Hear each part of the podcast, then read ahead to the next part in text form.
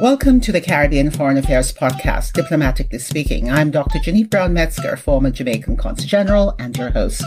Join me for candid conversations with leaders on the front line of U.S. and Caribbean affairs about bilateral relations, U.S.-Asia geopolitical tensions over the region, foreign trade, and why the U.S. should deepen its relationship with the Caribbean in the post-pandemic era. We will also discuss fresh ideas coming from the region for new and diverse economic opportunities and innovative ventures, and what could be a paradigm shift in Caribbean economic strategy.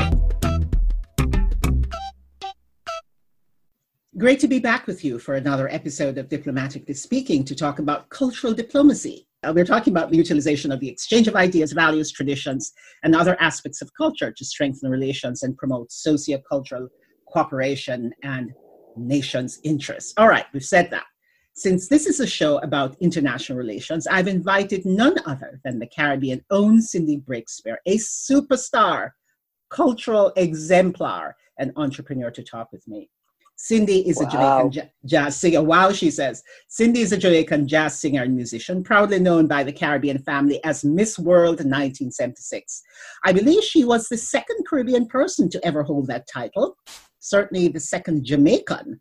Yes. That's right, okay. She is the mother of reggae musician Damien Marley, a love child with she and Bob, youngest son of the music icon Bob Marley, and she continues to be involved in promoting Caribbean culture and instilling in youth the importance of believing in themselves. Cindy, I'm really delighted you're joining me for this conversation. Well, I'm equally delighted, especially now that we are sort of quarantined and locked in and locked down. It is really, really nice to be able to make contact with someone such as yourself, who is from an area that has been so very troubled by this dreadful pandemic that's sweeping the world. Absolutely. And I feel like I want to interview you, Genevieve. No, Cindy, you're the one on the hot seat today, my dear. You're the one with the thrilling stories. Talking about that, how are you and your family managing? You know, we're all good. I can't complain, really. My mom is alive at 89, and so she really self-quarantined from very, very early. Mm-hmm. My husband is also older at 78, so we've all been laying low. I've been keeping kind of busy because I must confess that I was beginning to feel a little bit of cabin fever. But you do it with a degree of caution, of course. That's right. The fun of it for me has been making sure I have different masks to go with the various outfits. So now masks for you have become a fashion statement? Yes, absolutely. Because you can't have on no leopard print outfit and put on a purple and green mask. That's just not going to cut it in my world. I would expect nothing less than from a supermodel like yourself. But it seems as though, as you said, that this experience is having a profound impact on a lot of people. For some in small ways, for others in pretty significant ways. Where do you fall on that spectrum? Somewhere in the middle? Somewhere in the middle, I guess, Genevieve, but I think my heart goes out greatly to people at the end of the financial spectrum who, like here in Jamaica, in St. Catherine and St. Mary, where they've been under total lockdown for 2 weeks at a time. I mean, people's liquidity is if it's 48 hours, you're lucky. Right. If they don't go to work today, there is no money to stop at the corner shop on the way home and buy the pound of rice, the pound of flour, the tin of mackerel, and $50 of oil, which is $300 right there. And that is going to feed everybody. We have serious poverty in this country, as you do in many. Right. But when people lose their jobs and are quarantined in a very restricted area, it puts their lives under severe, severe pressure. Absolutely. And out of that comes a lot of other things, comes fear and anger and anxiety and a lot of emotions that are very hard for the authorities to cope with and for people themselves to live with. That's right. Well, this is why I wanted to talk with you, because I know that, with all your successes, Cindy, you have really maintained a heart for the people. And what's very interesting, and I want to get into it today about your personal life, is that you were not born in Jamaica. You're a Canadian. Yes, you came to Jamaica at the age of 4. I did. My father is Jamaican and all his family were here, but he went to Canada to study textiles, and that's where he met my mom, that damn Cuban, her father used to call him, because I think Cuba, was being the largest island in the Caribbean, was the one that everybody knew about. And so they met and married and then moved back here to live. And so I ended up living here my entire life. And it wasn't until just a few years back I realized that I used to go around and tell people, well, I'm as Jamaican as ackee and saltfish, overlooking, of course, that the codfish come from Canada. Exactly right. Yes. And that's you. That's exactly perfect analogy. It is a perfect marriage of the two things. But yeah, I am very Jamaican in every way. My thinking and my attitudes, and it is where I feel most spiritually grounded. Even though I have seen the world from Australia to Nigeria to Kenya to Iceland to Venezuela, I really have put foot basically on all seven continents. Jamaica is where it feels like home. Nowhere else has ever felt as much like home. And you have had a choice to live wherever you wanted to live. So the fact that you live in Jamaica is strong. Yeah. So I want to talk a little bit more about your early life in Jamaica. So you came to Jamaica when you were 4. Where did you go to high school? What was life like for you as a teenager? I went to Immaculate Conception High School at the age of 7 as a boarder. And that was, you know, in those days, it was quite an experience, because the convent itself really was run basically by nuns and priests. And it was extremely strict. I mean, in those days, you really didn't see any part of the nuns aside from their hands and their faces, because they still wore a wimple in those days, which was the sort of boxy part of the habit that sits on the head. And the all you saw was a little round face and the two hands. And at 7 years old, all of that was really foreboding. And I mean, the Constant Spring, what it was, hotel back in the day, which had become the convent, was an enormous building with very high ceilings, a very majestic old building with very grand, wide staircases. And, it really could feel very overwhelming to a small child. So that was quite an experience. I mean, it was a wonderful education, and you had students from all over the Caribbean and from South America, the higher regions, especially the Venezuela, the Colombia, the Mexico, those areas there sort of in the central, American region. And I've said many, many times, any discipline I have in life today, that is where I got it. From that. Well, let me remind our audience, of course, you are ageless and you are timeless. And I would ask our audience to check you out online. You are absolutely stunning. We were talking about growing up in the 60s. What were your parents' aspirations for you? I don't know. You really don't know? How about just stay out of trouble? That will have to do. That will have to do. Well, I was a very, what we call force-ripe teenager, and extremely rebellious. And determined to do things my way, and my small cadre of friends, who some of which are friends to this day, one of which was Errol Flynn's daughter, God rest her soul, Arnella Flynn.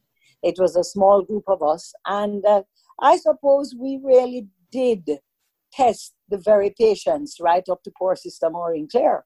Let's just interrupt you for 1 second just to tell the audience about the Flynn we're talking about, as in the Flynn of the American actor, actor Flynn of the old black and white Tarzan movies, right? Yes, Hollywood icon Errol Flynn, of course. Right. Who, by the way, married a Jamaican and lived there for much of his life. Yes. All right, well, his wife when he died, though, Patrice Wymore Flynn, she's American. Right. But there are places in Port Antonio that are named after him and so forth. Errol Flynn Marina and all that sort of thing. Right. So, all right, your story. Yes, we gave a lot of trouble. And I ended up at secretarial school, Duff's Business College.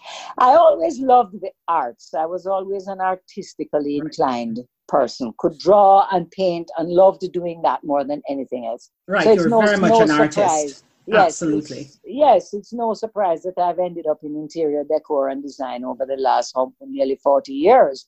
And that's not something I ever studied. It just came intuitively. I just had an eye for it. Well, as an artist and an iconic voice for women, certainly, you know, women in the Caribbean, what do you think is keeping Jamaican women up at night right now? The lack of funds to feed children. You know, a lot of homes now have terminated their domestic staff from coming into work because they're afraid, of course. You're going back to your communities every day, mixing with people there. You don't know who is positive from who is not. And some of them have underlying conditions, predispositions. And you just can't have people coming from large communities into your homes every day. Mm-hmm. And so those who have means and who can have continued to pay their staff to whatever they could. But a lot of people are out of work. And the question is, how are they going to manage? Right. So you will see that our dear First Lady, Juliet Holness, God bless her soul, is out there in the communities. It's on Instagram every other day, handing out care packages and trying to keep people going as much as is possible. But at the same time, we have to remember that we're a poor third world country. There's a limit to our resources. And I'm sure we have already overspent that. Well, you know, you are absolutely right. And we're going to be dealing with that, certainly on Diplomatically Speaking. The fact of the matter is, you know this, just so our audience knows, most of our economies are built on tourism, and 80% of the tourism industry has been decimated in the last 2 months, which is the high season for tourism in the Caribbean. So absolutely, there are opportunities. That's the bad news, but there's good news, and that's for another show. But you're absolutely right. People are hurting, and there is a lot of uncertainty. Yes, and that's the other thing. I mean, you know, there's a lot of video circulating these days. A lot of is nonsense and jokes and what have you. But there was one in particular that comes to mind of a young man saying, don't think for 1 minute because you have not been diagnosed positive with COVID-19, that it's not affecting you. Mm-hmm. The emotional and psychological effect that the changes that the entire world is going through is having very deep and far-reaching effects on everybody. The depression and the anxiety and the sleepless nights, those things in particular are impacting on people, even though they don't have COVID. Right. It comes along with the territory. You're absolutely right. This is a time when we need relief.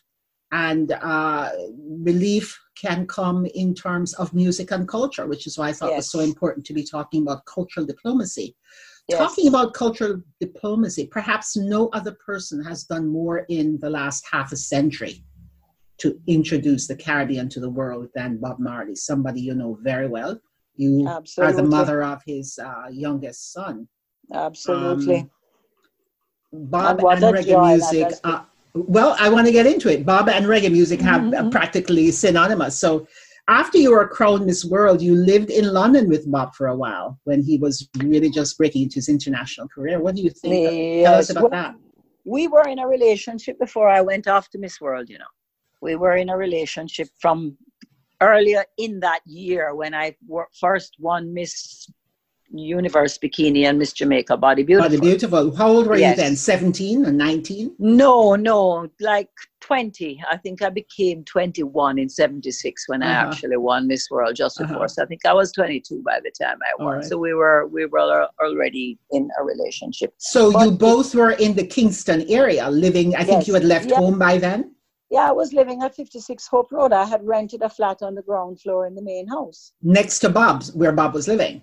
Well, Bob and the band used to rehearse down in the back. There was a rehearsal room down in the back of the yard. So, Cindy, tell me now, for those people who don't know, we are talking about Jamaica in the late 60s, right? Well, early 70s. Early 70s. We're talking... Yeah, because remember, I won in 76. So we're looking at 76, 74, that's right, 75. Right, okay, fine. So, Jamaica in the early 70s. And we're talking about Bob, who is this incredible... gifted, talented musician, albeit a Rastafarian, mm-hmm. In terms of the culture, what that meant. And mm-hmm. here is this upper crust white woman who is living in the middle of Kingston in a place where Bob Marley is rehearsing. What are people thinking at that time? Well, that I totally lost my mind. It was considered completely unacceptable. You know, when you cross that invisible line in the sand, there is a price to pay for every freedom that you claim. And that, for me, is one of my mantras. At that point in time, Genevieve, uptown so-called white young women in Jamaica were not getting into relationships with Rastafarians, nor having children with them. That was just not happening. And I have friends whose parents sat them down and said to them categorically, "Now you see what Cindy Breakspeare has done? Don't you even think about it." And that's what gave rise to all those songs like "Guess Who's Coming to Dinner" and mm-hmm. "Curly Locks, Your Father Was a Dreadlocks" and all those kinds of things. Right. Because the culture was now changing. It was changing.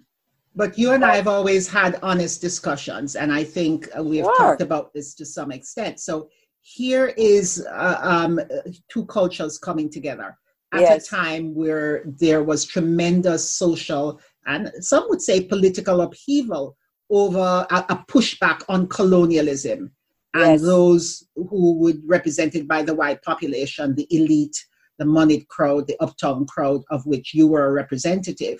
And Bob is singing and against that. Exactly. So how is he reconciling all of that in his music and personally and emotionally? Well, I think that Bob was so driven and so compelled to be doing what he was doing that and the momentum. Remember now, you know, I really only knew Bob for the last, what would it have been, 6 years of his life? Yes. So all the previous years with him growing up in Trench Town and when he used to sleep at Coxsone Dodd's studio and all the things. For our audience, I don't mean to interrupt. So for our audience, Trench Town is like the ghetto of Jamaican society. It is. So yes. I was not part of his life in those days or privy to his experience then. When you hear Bunny Wailer talk about in the documentary Marley about the fact that they used to refer to Bob as half-caste and it used to upset him mm-hmm. as a little boy. The Bob I knew was so far past that.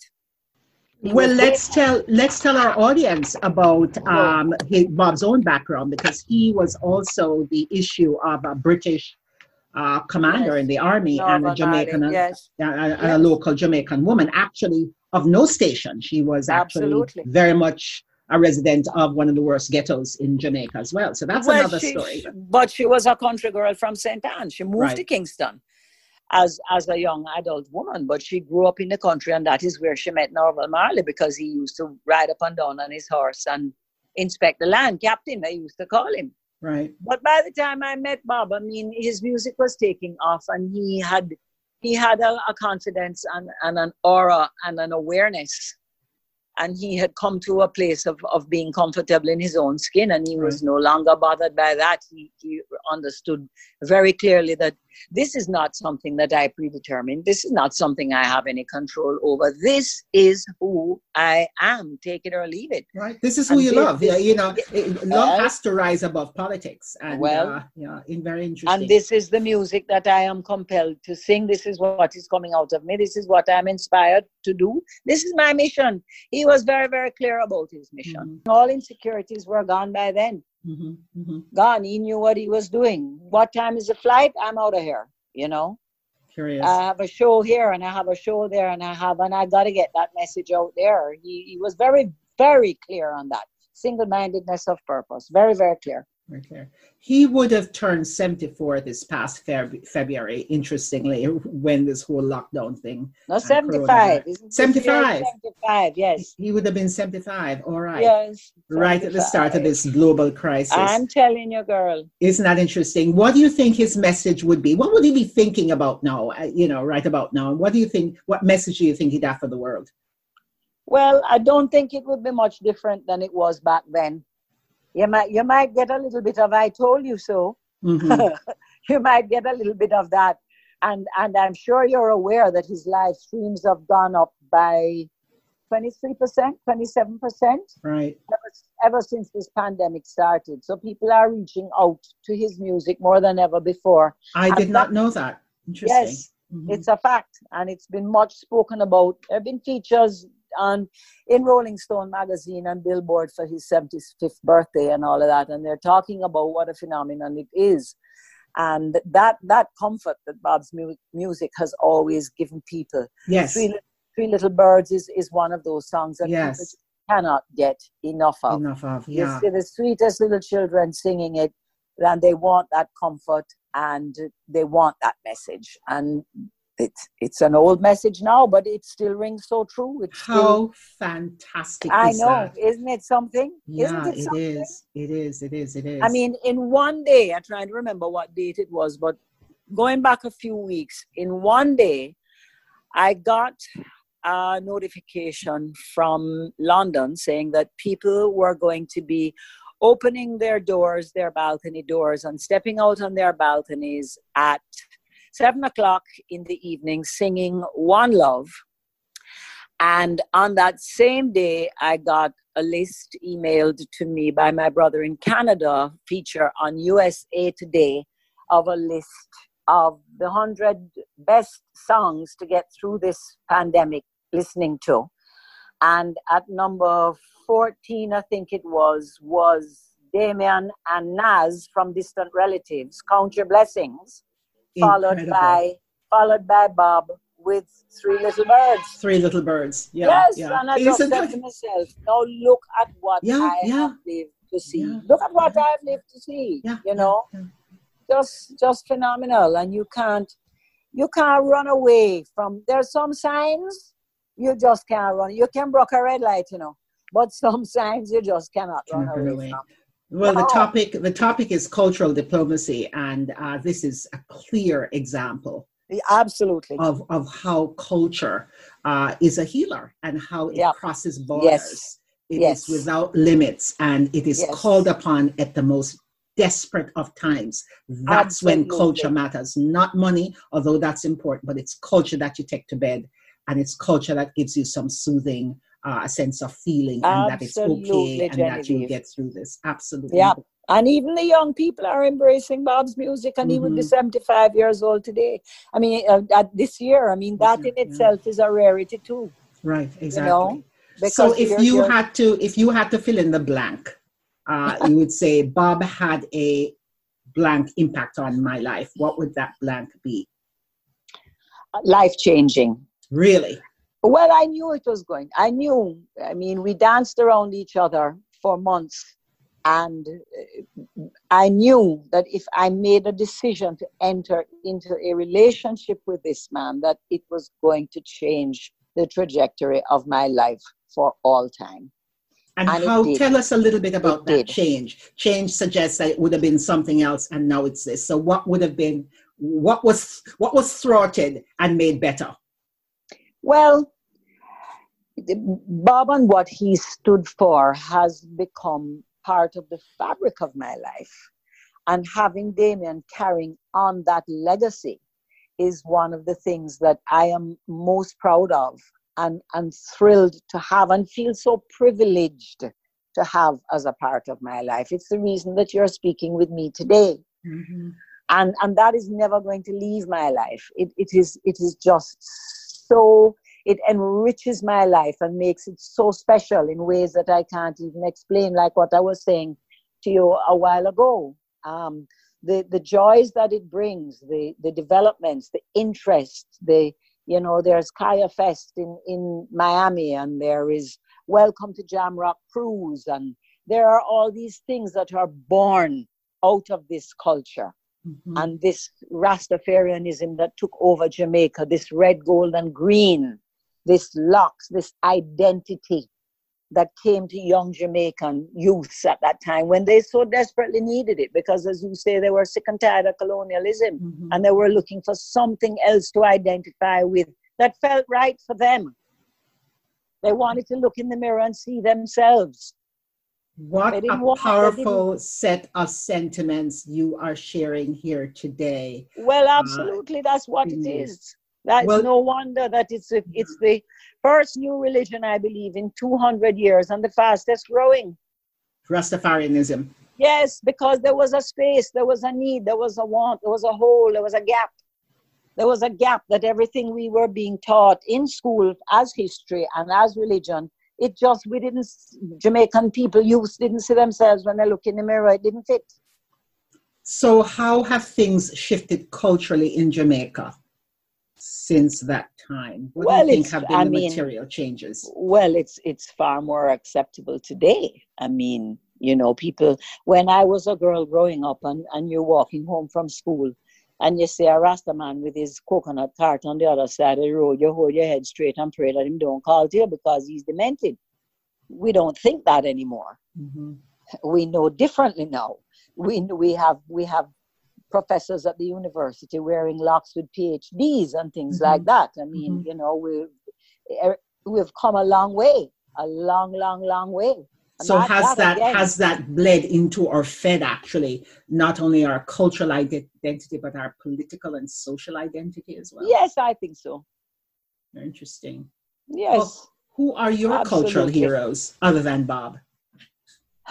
Well, I would think I would have to say people like Nelson Mandela. I have such tremendous admiration and respect for him. Just, you know, you just look around and you see people who have really worked their whole lives trying to impact on the world, trying to do good things, people with money who realize that, well, what am I going to do with all this money anyway? Let me try and do something to benefit the rest of the world. Let me try and eradicate polio, or let me try and get a toilet built that doesn't need water to flush so that there are no children dying of diarrhea are two examples that come to mind. People like that. You know, but Bob is right up there with Gandhi. Bob is right up there with Mother Teresa. He's right up there with, as I said, Nelson Mandela. He's up there with Martin Luther King. He's so much more than just a musical icon. Except he is part of the very soul of who you are. So that must be pretty powerful. Yes, it is. It absolutely is. And as I say, I just give thanks for it every day. I wouldn't change a thing if I could. For the last few minutes that we have for this incredible conversation, I wanted to talk with you about just our economy and where do you think culture might be part of that. One talks about the cultural economy today, and I've seen where Jamaica is looking to leverage its culture, because unfortunately a lot of that has been ripped off by the rest of the world, and Jamaica has not really seen any value for it. So what do you think about the notion of the cultural economy, and how do you see that developing? Well, I think that artists and people who are involved in the industry have to make every effort to educate themselves so they know what their rights are. They know what the things they need to do to protect their intellectual property. We can't have enough seminars and webinars and all the various things that teach people what your rights are, how you go about copywriting things, what your percentages should be, how to keep track of it. Unfortunately, Genevieve, a lot of creative people are not interested in that side of it. They don't want to know. They want somebody else to do that. Mm-hmm.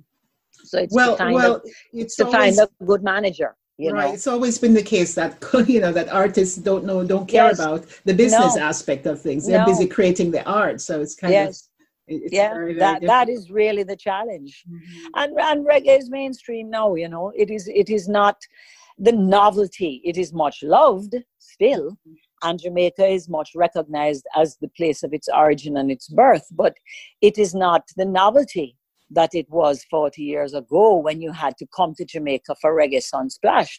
Now you have major reggae festivals all over the world, all through Europe, with the Rotterdam and you name it, all the rest of them. They're all, you can hear reggae in every first world city now. It's big business. But artists just have to make sure they get their ducks in a row and protect their music. Who was it that won a big case the other day against, was it Miley Cyrus used some part of his song? I believe you're right. Yeah. Yes. And, I can't remember who the artist was here now, but yes, somebody, he got his due out of that. Mm-hmm. And so people have to start getting serious about the business side of it. And that's the only way that you're really going to protect it. But it is so special. I mean, it's incredible to believe that this tiny little island has just impacted on the world in such a cultural diplomacy. Yeah. And the last question I would put out there and ask you your thoughts about is there a role for the cultural economy in the solution that we're having, the economic recovery from the region right now? We're talking about, we've got to look at things differently. The decimation of the tourism industry suggests that it's going to be a while before the economies come back. It is going to be a while, Genevieve. And I know that the artists are more hard hit than anybody because you don't really make a lot of money off of music sales anymore. It's touring. And if people cannot gather in numbers, then how do you tour? It's going to be a while before that is restored to normalcy. But let us see. I have great, great, great, great hopes. And of course, with the internet, it is said, I read recently, where the internet has fast-forwarded in the last two months what it would typically take 10 years to do because more people are online. So I think there's tremendous opportunity when you have a international cultural product to put it online and to really. But it's not the same experience. It is not the same experience. It's not the same experience as a live concert. That feel good that you get when you're in the middle of a crowd of 10,000 people and you're all singing the same song, hands in the air, feeling that energy, that adrenaline that is moving between artist and audience and loving that music, and it's just not the same experience. Believe me, it's not the same experience, but it may be all that we have going forward until the vaccine comes. For a while, Cindy, it is always a remarkable conversation every time I sit down with you, and it is my pleasure indeed that you've shared some of your time with our listeners today. Thank you so very much. Not at all. It is also my pleasure, and thank you so much for thinking of me, for including me, for giving me the opportunity to express myself. It is always wonderful to be remembered and included and regarded in such high esteem. I cannot thank you enough, my dear. My pleasure. Keep safe, you, your family, all your co-workers. One love, you hear? To all of you there. One love. Same to you. Bye now. All right, my darling. Good. Bye-bye. Thank you for listening to Diplomatically Speaking, the Caribbean Foreign Affairs podcast that keeps you up to speed on the issues about the most pressing matters of our time concerning the region and how they connect to you.